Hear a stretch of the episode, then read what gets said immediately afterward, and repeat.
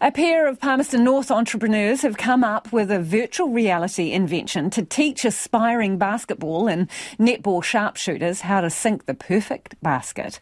Now they're working on getting the perfect shot headset on the market. Jimmy Ellingham heads courtside for a look. Josh Tirona was watching an NBA playoff seven years ago with his family when Golden State Warriors legend Steph Curry settled the match with a long range three pointer as the clock wound down. Next thing, the question came from my son Dad, how is Steph Curry so good at shooting?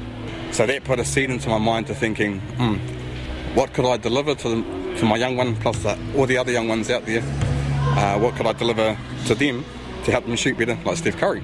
The seed took a year or so to germinate, and like many good ideas, it came to Mr. Tilona in his sleep. So the finished product is what I've seen in the dream. The next day we had to kind of bootstrap up and try and make it become a reality. It took about two prototypes later. It took about two years later to actually come up with the model that we have now. It's a headset which shows the wearer the trajectory to throw to get the ball in the basket. And while it's a slick piece of tech, it had humble beginnings. I went down to the $2 shop that next morning. I kind of got a broken broomstick and I actually purchased a hula hoop from uh, the $2 shop. I kind of stitched them up together, came back home and I got the kids to shoot the ball. And straight away I noticed they had no arc or no optimal trajectory in their shots. They always hit in the front of that rim. So I kind of placed them, our device on where I thought they needed to shoot the ball.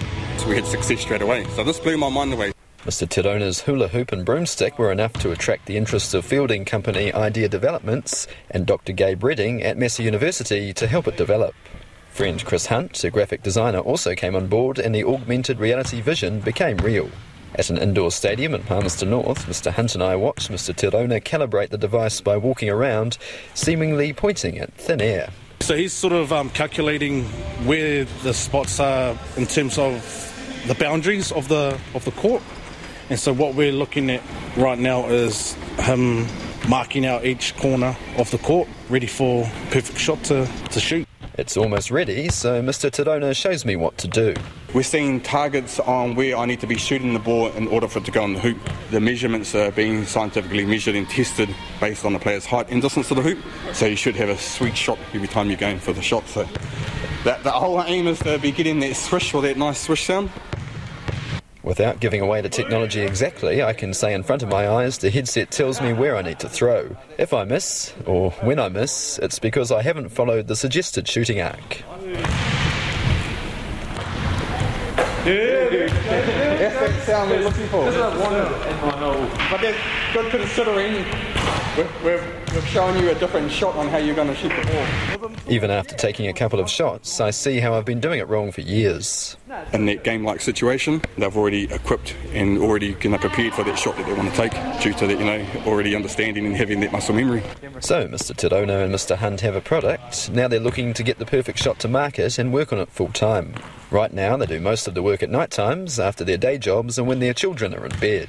That's the dream. I think this is the kind of, you know, that last stretch in the race for us to kind of get to that point where we can work full time. So, yeah, just be a dream come true, wouldn't it? Yeah, definitely. And like looking to different sports as well to, to put our tech across to.